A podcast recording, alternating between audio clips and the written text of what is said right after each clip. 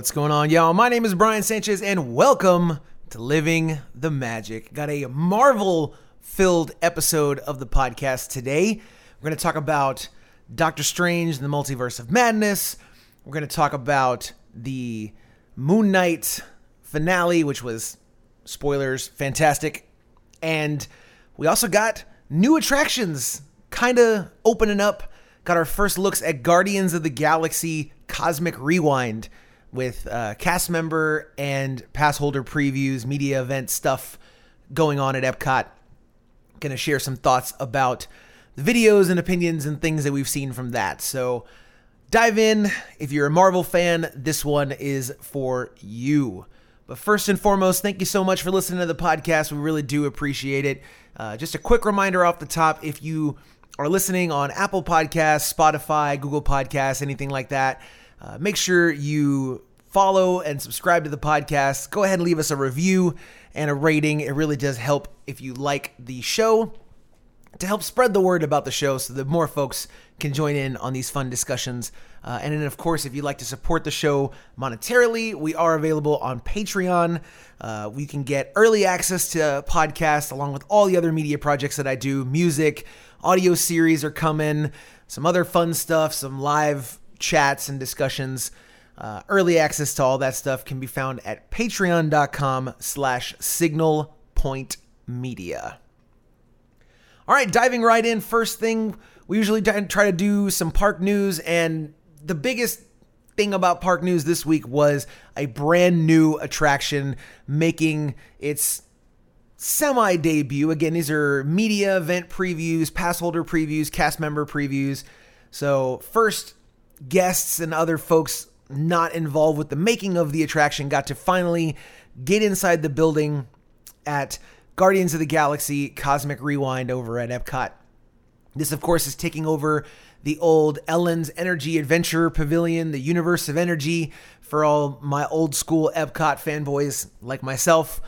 And it's looks like it's an over the top attraction with a lot of screens, a lot of projection mapping and stuff, but the biggest thing that I keep hearing from folks that actually have gotten in and gotten to ride it is that videos don't do this attraction justice with the scale of it. Um, when you're in there, apparently you feel like it's much more massive than it looks when you're watching on video. Again, watching POVs on YouTube of, of attractions is never giving an accurate representation of riding the attraction and actually experiencing it firsthand but I think it looks really cool. Uh, if the projections look as good in person as they do in some of these videos that I've seen, I'm all for it. Give us a combination, though, of physical sets and screens. That's all I ask when attractions implement screens like this. But you know, there's only so much you can really do when it comes to an, like a roller coaster experience. And from what I'm understanding, this is falling somewhere in between a Big Thunder Mountain to the Expedition Everest rock and roller coaster uh, experiences, somewhere in the middle between those two. So it's not necessarily a family coaster, but it's not an over the top situation like rock and roller coaster is. Uh, so if you're looking for a thrill level, just kind of slot that in there for roller coaster wise because it is essentially a roller coaster, but with much more visual effects going on. Again, like the actual cars will rotate in order to point you at what they want you to look at. Music, lights, effects, all that kind of stuff. And of course, a reverse launch that I hear is actually fairly exciting. It's not gonna slam you into your seat the way something like the Incredible Hulk or the Velocicoaster does over at Universal, but they're not exactly going for that sort of thing. So this looks to be like a very fun, exciting attraction that look in in my opinion, Epcot definitely needs attractions like this.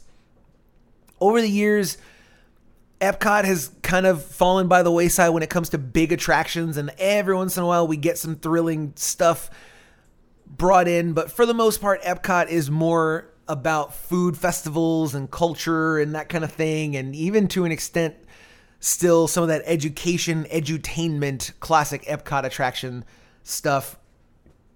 But ultimately, folks are here on their vacations and they want to go fast and they want to have some fun. And so things like Test Track, things like Guardians of the Galaxy, things like Mission Space, I think are appropriate to put into these parks, specifically Epcot. I think there needs to be a balance. And I think this is something that's going to help eat up a lot of crowds, eat up a lot of uh, those folks looking for something a little more exciting, uh, and kind of break up the day between, you know, food booths and stuff at uh, these festivals. I'm going to finally get to the elephant in the room, especially for all my Epcot purists.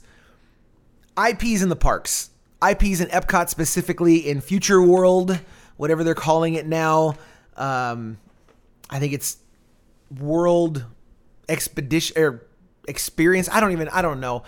Communicore, Future World, all that stuff is elements of Epcot gone past, and so. I know a lot of folks are saying that this is the kind of thing that does not belong in Epcot. Big IPs like this, uh, a roller coaster in the front of the park doesn't seem to fit what the ideals of Epcot were and are and should be and all that and I just I I feel like I understand the argument and I kind of agree that yeah, it doesn't necessarily fit into what Epcot used to be and what Epcot maybe should be. But I think at this point we kind of have to move beyond it and maybe let go of what Epcot used to be a little bit.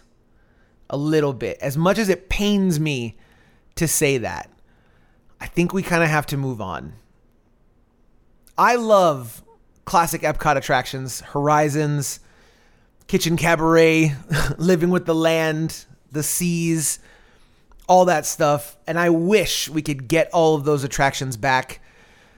I mean, even if it was just Horizons, I think everyone is on board with that. I would love for that to come back, but we are beyond that at this point. That's never going to happen. And so, if we're going to get IPs in the parks and we're going to get these big properties, give us big attractions then. If that's the case, if that's how we're going to do this, then let's go over the top. And I think from what we've seen of Guardians of the Galaxy Cosmic Rewind, I think they are doing that. Now there are a few little hidden nods to old Epcot, of course, like the the way they fit the story in is that Peter Quill visited Epcot as a child in 1984.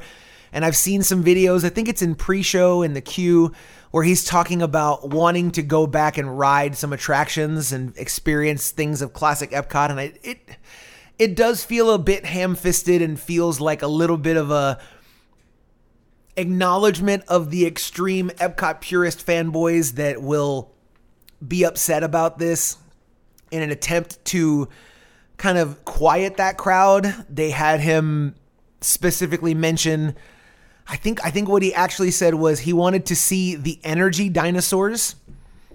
Uh, and he wanted to hear the veggie veggie fruit fruit song uh, and then, of course, he talked about wanting to ride Horizons. He couldn't wait to see that again. So, as if he doesn't know that those attractions don't exist anymore.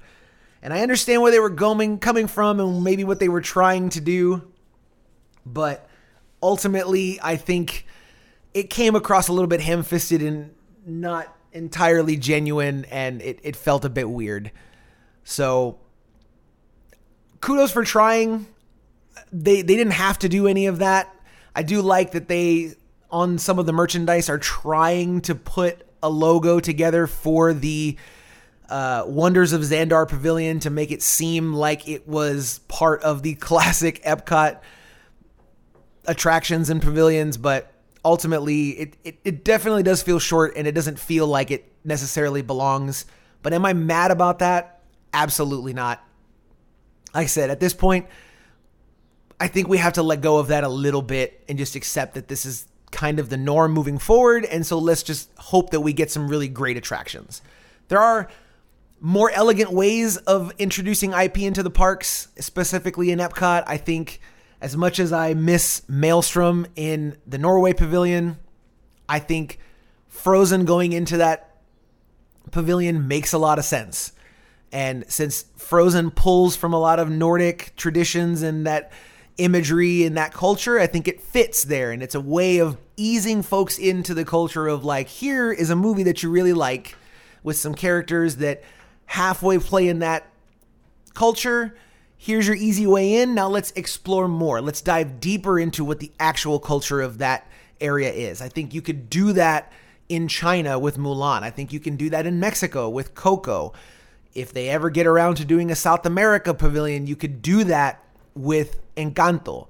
So if you can find a way to incorporate IPs into learning more about the seas with Nemo, like that's a great way to get folks into that pavilion and get them excited about going. And then they end up in the aquarium section at the end of it and learn about manatees and learn about whales and sharks and fish and and the oceans and stuff. So I think there is a a, a good way to do it, but I don't think the Guardians of the Galaxy necessarily did it the best.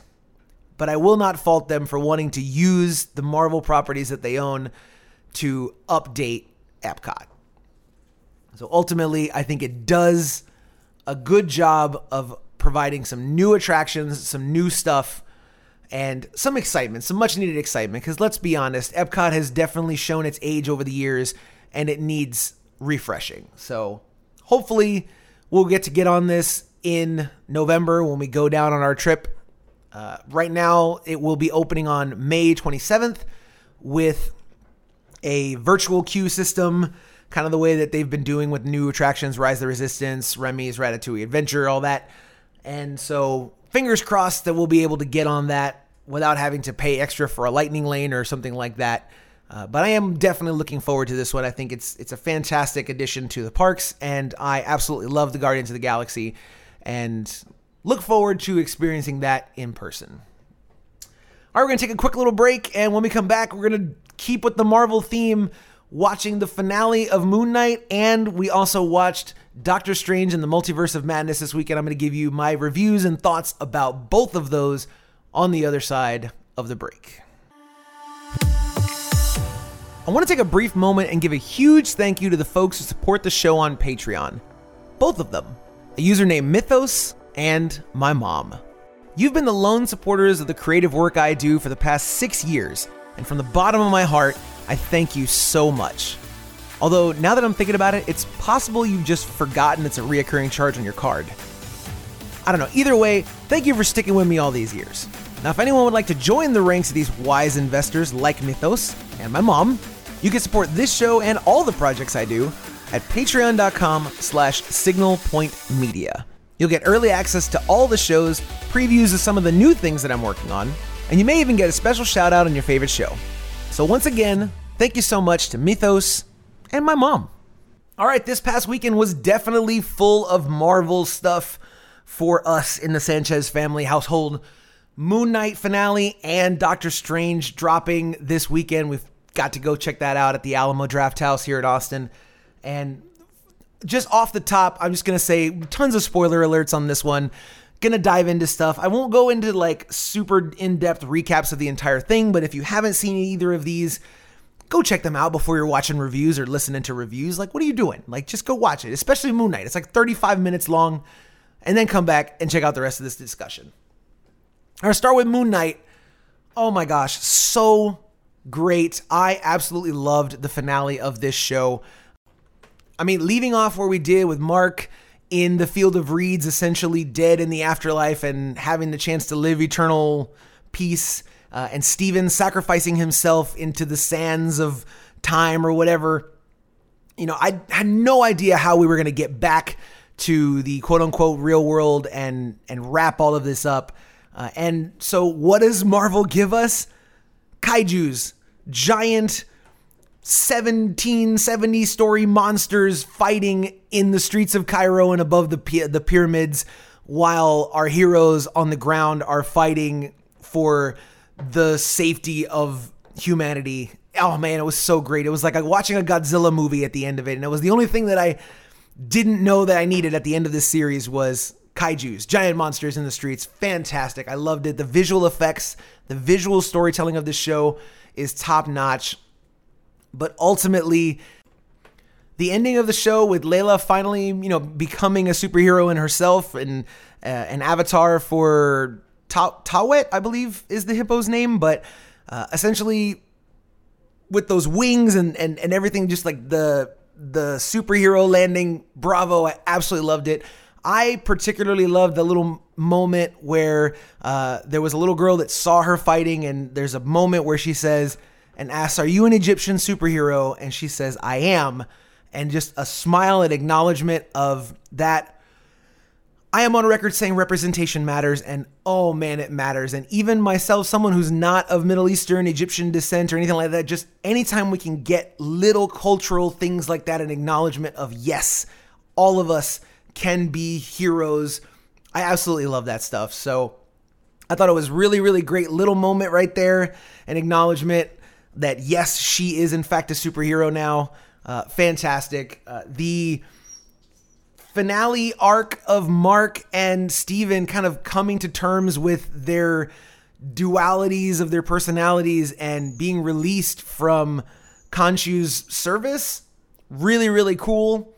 I absolutely loved it.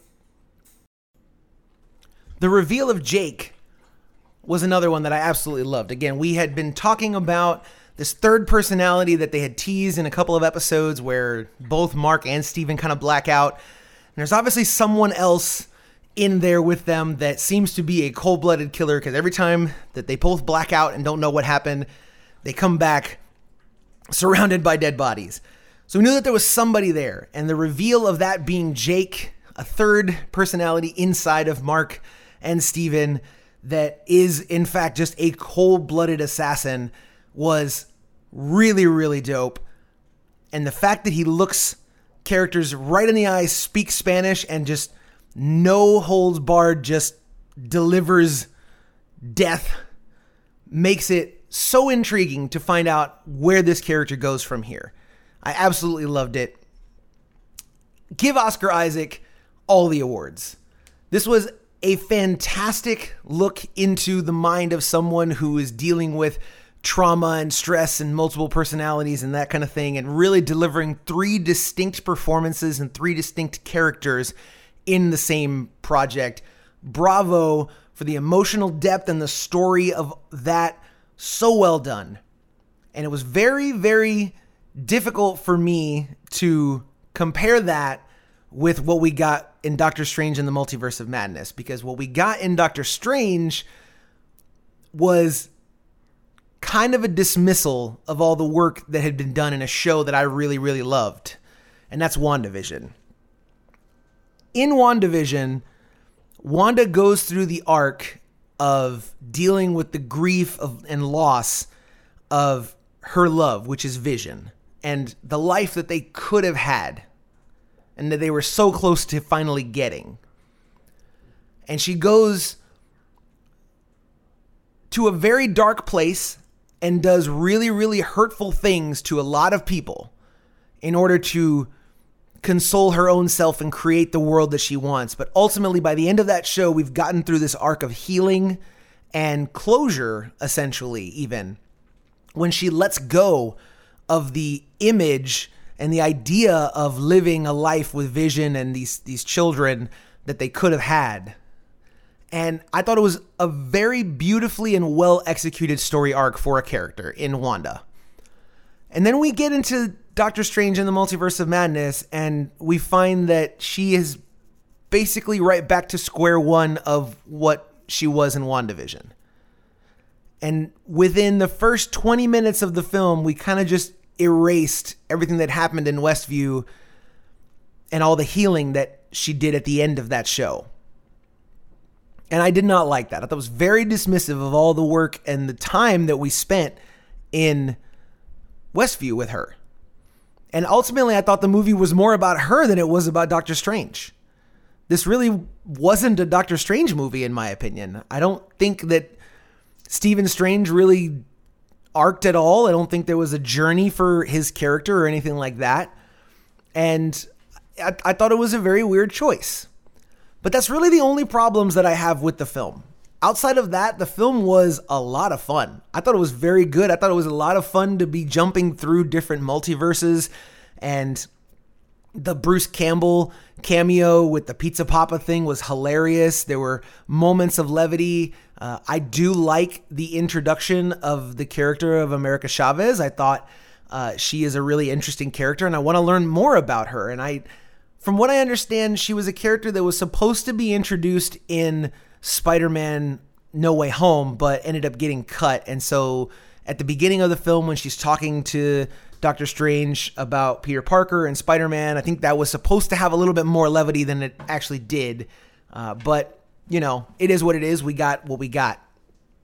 Ultimately, I see a lot of people very divided about this movie. Uh, I, I'm in the camp that enjoyed it. I will say it got very dark at the end of the film. And a lot of dark imagery, a lot of uh, witchcraft and sorcery imagery that I was not expecting to get that dark to the point where at the end when Stephen Strange is doing the whole dream walking thing into a corpse and so he's essentially like a zombie version of himself and using spirits as a cape or wings in order to fly to Wanda it's like it got really dark and really scary. I kind of felt for there was a family sitting next to us in the theater with a very young daughter she's probably about five or six years old. And at the end of the movie, she was crying and like physically scared uh, and cowering in the arms of her parents. And I kind of felt for her. Like it was kind of scary towards the end of the movie. Um, but ultimately, I did think it was a lot of fun and, and some stuff that we haven't seen before in a, in a Marvel movie, in a Disney Marvel movie like this uh, before. So I, I did welcome that change. I really thought they were leading up to something else and with the ending being what it is, with Wanda essentially kind of getting killed, I don't buy it. First of all, no one's actually really dead in a Marvel thing in, in comics. Like, no one actually dies forever. Everyone can kind of come back. So, I don't anticipate that being the end of the character. At least I hope not, because again, we got a lot of really good character work from the series and WandaVision, and for her to kind of just fall back into being the big bad and then being dispatched as quickly and kind of unceremoniously as they did, I hope that that's not the end for the character. Um, the multiverse versions of characters that we've seen in What If and other properties like Captain Carter and Professor Charles Xavier, fantastic to see those characters on screen kind of a weird choice to kill them within the first 20 minutes of them being on screen. And I really wanted specifically more from Charles Xavier and Patrick Stewart. Particularly because if you're doing multiverse versions of these characters, and if you are going to make this more about Wanda than about Doctor Strange, you know, then diving into alternate versions of these characters would be the way to introduce these characters and have them really serve a purpose because I think it was Dan Murrell that I saw on his review said that you've introduced these characters and then you kill them off and it is not really moving the plot forward and it's kind of a weird way to use these characters. Like if you're going to use them, then let's use them to add levity to the story and the stakes. And it just wasn't the case. In an alternate universe, Wanda's father is Magneto. And so having the ties to Charles Xavier and the mutants like that could have led to some really in-depth character stuff, emotionally driven stuff that I think maybe was an opportunity missed. And maybe we'll get something like that later on. Maybe they're just going to go a different direction. Who knows?